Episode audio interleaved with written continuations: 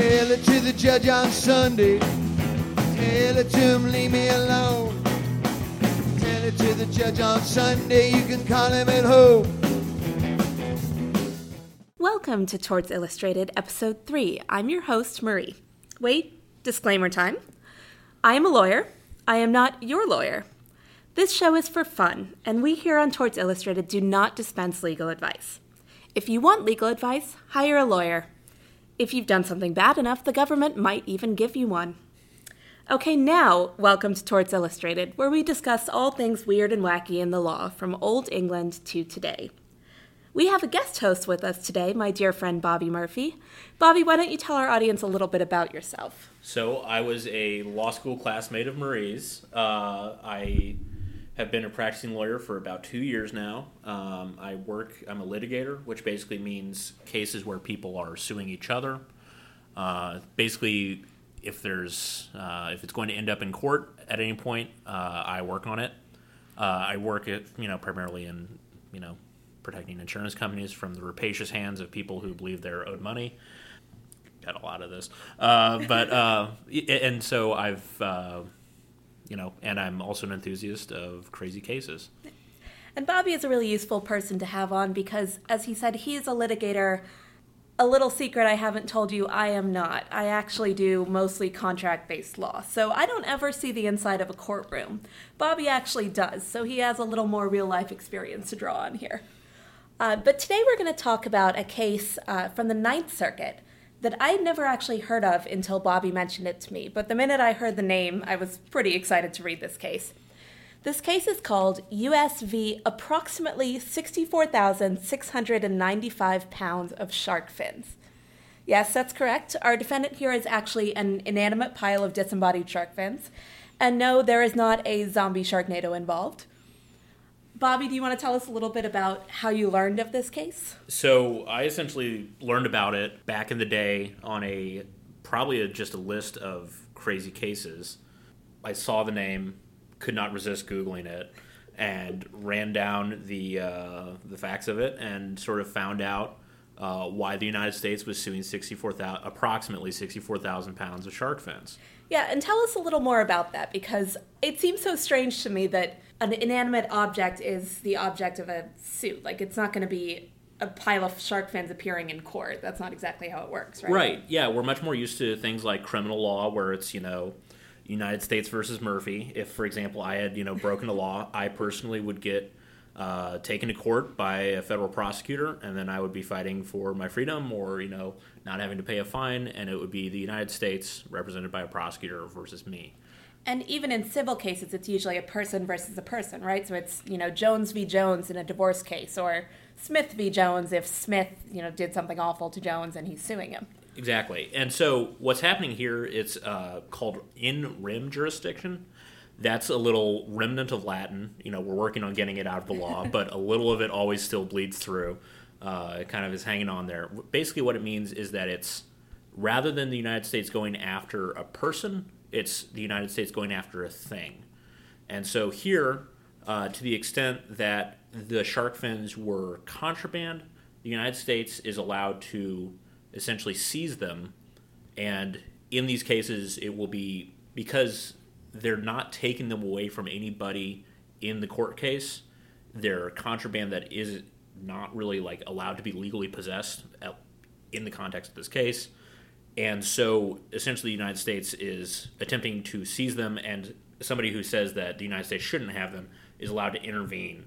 And uh, so that's what happened here: is the people who actually had the shark fins um, served as uh, claimants uh, for the shark fins to essentially try to say, no, we actually deserve our shark fins. The United States should not hold on to them.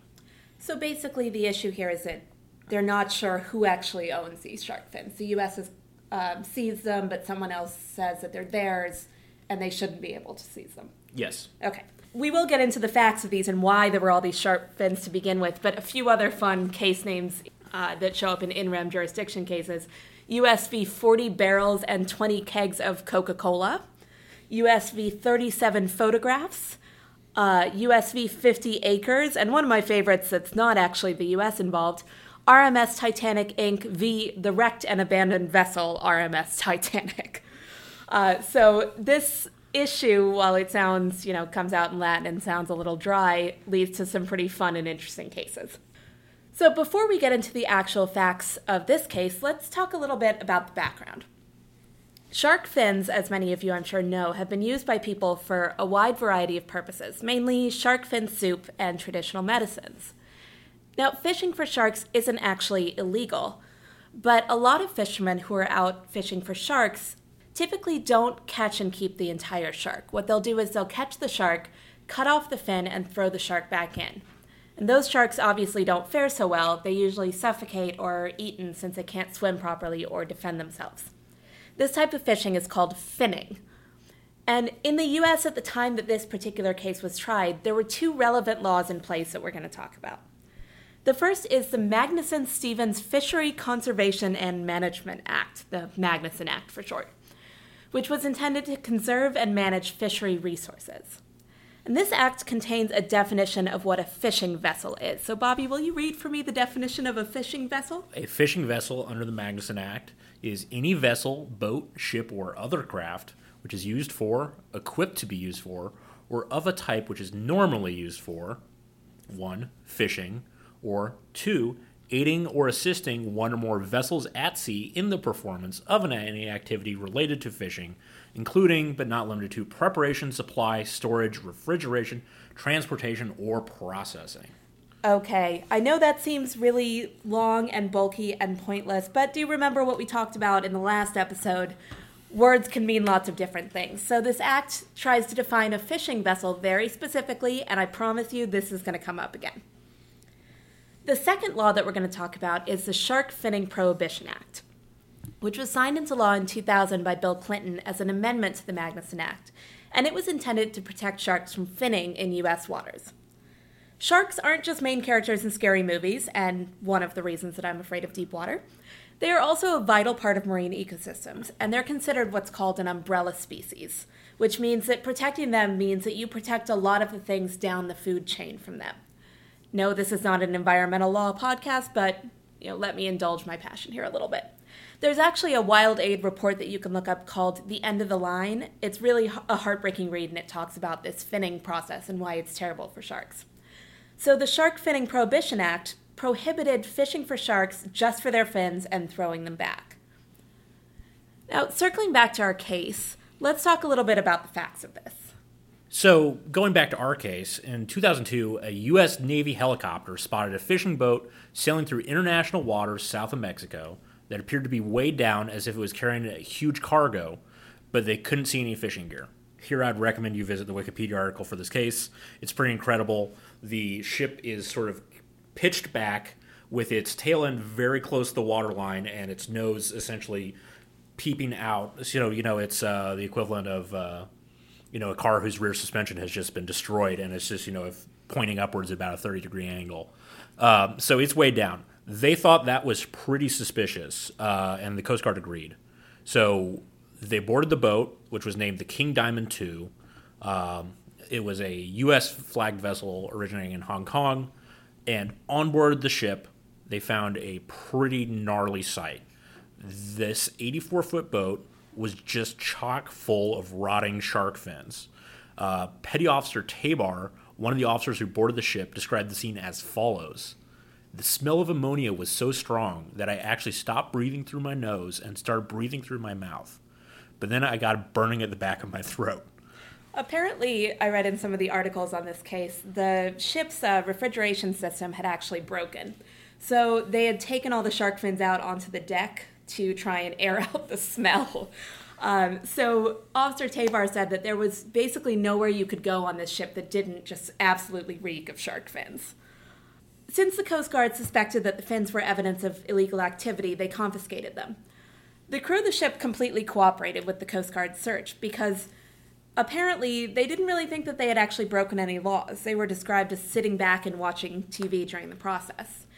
And the reason they thought they hadn't broken any laws was because the King Diamond II wasn't actually taking part in finning. All they were doing was meeting up with other fishing vessels offshore and buying the fins from them it's important to remember that they were buying them on the water at this point. So they weren't meeting them in the port. They had meets scheduled on the water where they would uh, purchase the shark fins. The fins were brought back to San Diego and weighed, and the total added up to the largest seizure of shark fins ever. About 30,000 sharks worth of fins, or 64,000 pounds. NOAA's fisheries office investigated and charged the company which chartered the boat a fine of $620,000 along with confiscating the fins. The company, Tai Loong, sorry, Tai Loong Hong Marine Products Limited, we'll try that one again. Tai Loong Hong Marine Products Limited, uh, which we've Gordon and shortened for TLH for obvious reasons, argued that confiscating the shark fins was a violation of due process because they didn't have fair notice that what they were doing was actually a violation of the law. The district court sided with the government. On appeal, there were two issues. The first issue was whether the definition of fishing vessel under the Magnuson Act gave TLH notice that what they were doing was actually prohibited. And the second issue was whether the regulations even applied to the KD 2, since although it was a U.S. ship, it actually bought the shark fins while at sea, and it was bound for Guatemala, not the U.S. So, Bobby, before we dive into these issues, can you tell the non lawyers that are listening what due process means? Sure. So, due process is essentially your right to have your day in court. So, the idea being if, you know, somebody sues me and says I owe them $10,000, the court just doesn't say, oh, all right, sounds reasonable. You should owe them $10,000. They have to hear from both sides. And so essentially it means that there's procedural protections, you know, let's say the ability to look at each other's side's evidence, to go in there and not have the judge just hear one side. It's essentially just the ability to know that what you're doing is wrong and then be able to have the other side prove that what you're doing was wrong. Yeah. So the first issue in this case actually relates to what Bobby just said that you have to know that what you're doing is wrong there can't be laws that have, you know, secret provisions or something where you can't tell that you're violating that law. The, the example I would point to here is when I was at the pool as a kid, there would always be a rule that said no horseplay. And I had no clue what that rule meant. And I'm not sure the lifeguards did either. Essentially, they would just use that to, you know, blow the whistle at you anytime you did something they didn't like. And I'm not sure that the no horseplay rule would pass due process. I imagine that the lifeguards and Bobby's parents knew from a young age that he was destined for law school.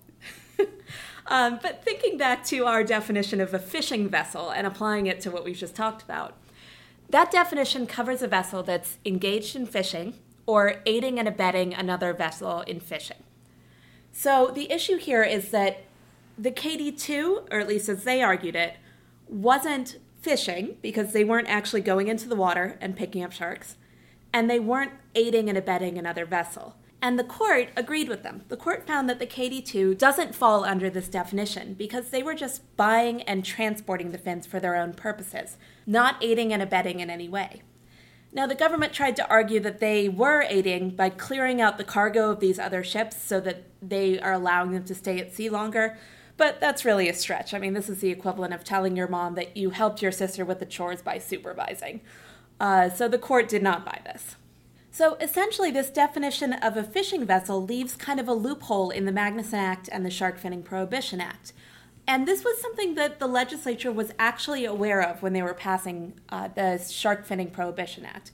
There was a representative from American Samoa who brought this up that there are ships that will do this frequently they meet up with other ships offshore and they exchange cargo, and they fall neatly into this loophole that they are not actually doing any fishing and they're not aiding and abetting any others. So they're allowed to do exactly what this act wants to prohibit them from doing just by getting other ships to do the dirty work.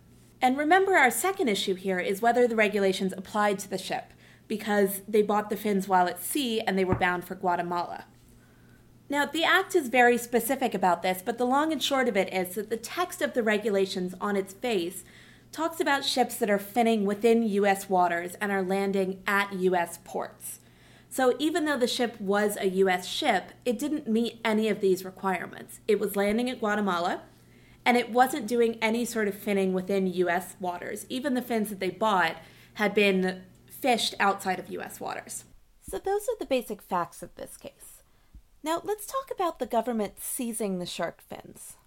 This is a concept called civil forfeiture, right? Yes. Essentially, it's seizing property that they suspect has been used in a crime. In this case, the actual possession of the shark fins was the crime, so it's a little more direct. But for example, you see police departments a lot of the time using civil asset forfeiture to seize large amounts of cash uh, during traffic stops, for example. So it's a very good reason to not be engaged, not be a part of the cash economy. Uh, if you need to transfer a substantial amount of money, it may be a good idea to use a check, use an ACH, use anything other than a big brick of bills that when you get pulled over for speeding, that you know some patrol officer gets uh, sees dollar signs in his eyes and says the only reason you would have this much cash is that you're a drug dealer. So what happens if they seize it and then they find out that you're not a drug dealer? You just owe your mom a lot of money and she wanted, you know, fresh, crisp bills. You would it would behoove you to be able to prove that. Uh, that's the issue here. Is that unlike in criminal law, which has a burden of proof, which is basically we're really sure you did it. Here, for civil asset forfeiture, it's just the civil standard, which is that it's more likely than not that this cash was used in commission of a crime. So it's essentially 50.00001% that this cash wasn't legitimate. And so, in the absence of a justification for why you have it, they're probably going to hang on to that money. Yeah, so this seems like a real miscarriage of the law to me. This doesn't seem like something that they should be allowed to do. Has there been any pushback on this? There's a ton of pushback on this. Uh, part of it is that because oftentimes the police officers who seize it get to keep the money, not the police officers themselves, but the police departments, is that this can skew enforcement priorities to rather than going after people who are actively committing certain crimes, that essentially you'll have sort of pretextual traffic stops uh, people root around in your bags looking for you know contraband, whether it's drugs or large amounts of money, and they'll then seize it and get to keep it in the absence of you being able to prove why you had that for a legitimate purpose. Uh, and here, because essentially large sacks of cash sort of have an implicit aura of illegitimacy, right? You know, I'm not sure about you, but I don't really, you know, keep, you know, short of rap videos, I don't really, you know, keep a lot of racks of you know ten thousand dollars hanging around. Uh, that that essentially you better have a really articulable reason for why you have this stuff. The problem is is that turns out there's a lot of people in the cash economy who really do just use cash for everything. Uh, whether it's because it's difficult to get access to banking or they just don't trust banks. Not trusting banks is not a crime. It's really, it can be really problematic to where it's people who essentially perhaps have their life savings in their car, which you know we can talk about whether that's a good idea. But if you have your life savings in the car, it gets seized as on suspicion of being a crime. How are you going to afford a lawyer? How are you going to engage in that process to go try to get your money back, even if you have legitimate use for it? A lot of our laws are really, when you drill down into them and you see their application, biased against people who may have less money and less, less access to resources. Uh, I think a lot of you probably read in the news maybe a year or two ago. I, I, maybe you remember this. I think it was Russell Simmons or someone who had some sort of prepaid card. Uh, it was a celebrity, but they had a prepaid card that a lot of people used, and then it went under, and all these people lost access to their accounts. Uh, and they didn't have access to their money for weeks and weeks at a time. And I remember a lot of people saying, at least in my favorite place in the world, the internet comments, why didn't these people just have a bank account, use a debit card? This is so stupid. But the truth of it is is that it's not that easy to get a bank account when you don't have credit, when you don't have a lot of money to your name, when you can't put in an initial deposit. And so a lot of people do end up living on cash or on, you know, prepaid debit cards, these less helpful and less useful systems and these are the people that fall victim to things like civil forfeiture, where they're walking around with a stack of cash, not because, you know, they're going to go do a drug deal, but because they don't have a bank account, they don't have a credit card, and that is the easiest way to go about their business. Yeah. I, I think there's this preconception that people who do things that seem dumb to us must be dumb. And that's not usually not the case. Is I think the point of using cash isn't that it's an awesome option. You know, you could slip, you could fall, you could fall down a storm drain, you know, somebody could rob you. There's all sorts of reasons not to use cash. But if we assume that the people who are walking around with cash still have are somewhat rational people, you have to say what is so crummy in society that they still are doing this, that they're still walking around with $20,000 worth of cash, and that is their life savings, and they have to hold it physically. Switching gears a little, let's talk about this concept of loopholes in laws. Bobby, one thing that always strikes me about these cases that involve loopholes is that I always wondered, at least before I went to law school, why doesn't the court just enforce what the act was intended to do instead of looking on the surface and saying, well, we have to allow them to sail through this loophole? Yeah, I think that goes back to the due process point. Essentially, uh, when somebody's making a law, you assume that if they're being specific, they're being specific for a reason. And if they say you can, you know, you cannot, you know, buy a sandwich on Tuesdays and Thursdays. Presumably, it's legal to buy it on Mondays, Wednesdays, and Fridays. The and so because people look to the law, they look to the specifics of the law to determine what it what isn't legal.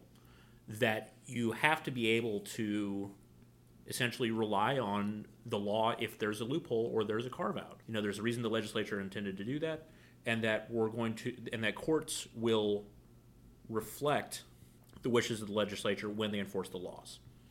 So even though sometimes it looks like the courts are letting, you know, to be simplistic, the bad guy get away with the crime just because there's a loophole, essentially what they're doing is protecting our rights under the law because laws have to be written in a specific and clear way. If they're not, and the courts allowed them to apply them in a way that's different than what was written, we really wouldn't have a sense of when we were breaking a law or not. Right. At that point, you might as well just have the judge decide whether or not she likes you. Is that the idea is that judges are constrained by specific laws and that they have to follow the law.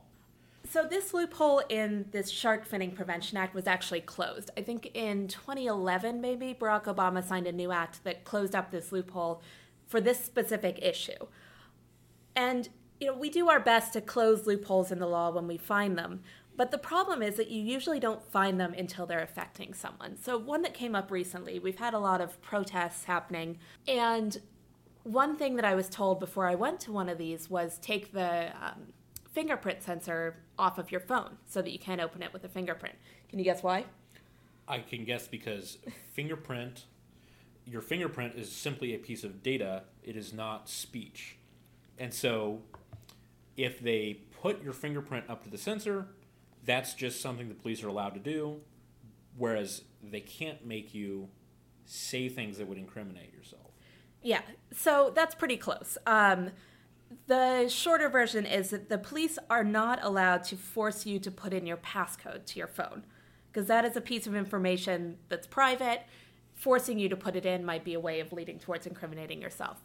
But because your fingerprint is not a private piece of information, it's a physical thing on your body, they can compel you to put your finger on your phone and open it so that they could potentially get to that information. Essentially, courts hold that it's the same thing as appearing for a lineup in a photo, mm-hmm. is that it's some physical trait of yours rather than something like saying police have the right to make you talk about what you did. Whereas we have the Fifth Amendment to protect to, to prevent that, to prevent police from coercing you into saying something if you don't want to. Right, and this is not necessarily a malicious loophole. This is not someone leaving a door open for the police to get your information. This is because our phones weren't as advanced when these laws were put together, or in some cases, phones didn't exist. It's a newer thing to be able to unlock your phone with your fingerprint or your face. And so, as technology advances, we're finding more and more loopholes based on technology that our laws are not prepared to cover the new technology that we have and it's because a lot of these things don't fit neatly in previous categories. A lot of what I do is essentially there's a sign outside a building that says no ducks, and you know somebody I represent had some sort of bird with kind of webbed feet that you know maybe made some quacking noises that walked through that door. And the question is, was that a duck? You know, was it a goose? We don't know. Let's talk about what makes something a duck versus something a goose, and talk about whether or not that sign actually got violated. You know, so I think whether or not a fingerprint was speech used to be a pretty irrelevant discussion. Nobody really thought to think about it. Mm-hmm. Uh, whereas now, all of a sudden, it matters, and so courts are going to sort of, in the through the common law process, try to figure out is it closer to lining up for a fo- for a photo array, or is it closer to being forced to tell the police what you're up to? So, how does this affect your day to day with um, computers and emails and discovery in cases? I know that's a little off topic, but I'm curious because you know, our, a lot of our laws surrounding attorney work product and what's discoverable and what's not for our non lawyers basically what can the opposing counsel request and look at in a court case and what is uh, confidential and they can't get to. But a lot of those laws, you know, we didn't have email, we didn't have um, voicemail transcription, all this stuff that's going back and forth between lawyers and their clients um, that may not have existed before. Yeah, I mean, I think the question of you know what's reasonable to expect people to turn over that's on their computer, you know what information is. First off, there's not a lot of appreciation for all the different types of information that's out there.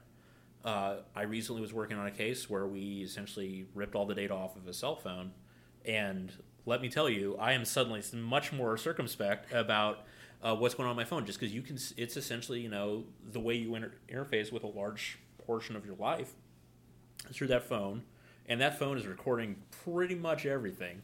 So uh, you know, I, I think so this is obviously an emerging area of the law in terms of both what's technically feasible in terms of what you can recover from a computer, from a cell phone, from you know various cloud-based services.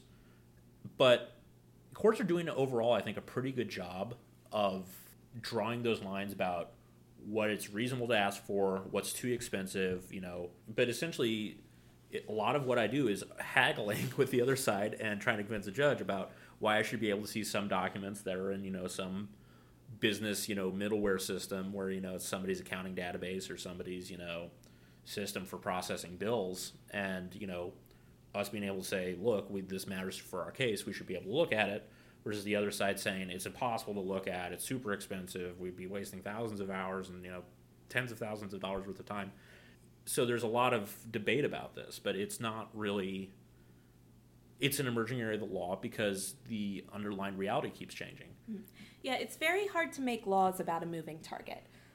And, and I'm not sure you would want to. Right. Essentially, because the law is a slow process, and I think at its core, it's supposed to reflect societal consensus about things, right? We say murder is bad because everybody agrees murder is bad, right? So we say, you know, you'll go to jail for that. I think. But then, it, even there, we have our places where maybe it's not. Maybe it's self defense. So right. every everything has its exceptions. Absolutely, but I mean, but I think the idea is that laws that make things illegal are basically pretty much only illegit- only legitimate to the extent that they actually enforce what society wants to be happening. Right?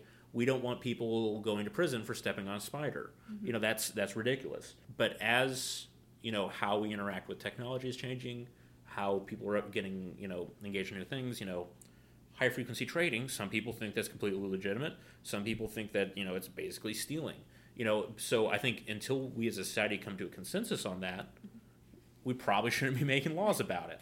You know, however, the other side of that coin is that essentially we you can tell whether or not society's come to a consensus about whether or not there's a law made about it. If you can get enough of those kittens in Congress herded into a single pack to pass a law that then you can say, all right, so that actually does reflect societal consensus, you mm-hmm. know, which is what happened here, right? Is essentially nobody likes shark finning because uh, basically shark fins are consumed by people on you know the Pacific Rim. It's not people in the U.S. who are primarily consuming shark fins, you know, and people say, wow, you know, we shouldn't be doing this to sharks. It's fine to you know eat and consume a whole shark, but the wasteful process of just finning them, we've decided is not acceptable. So we made it illegal.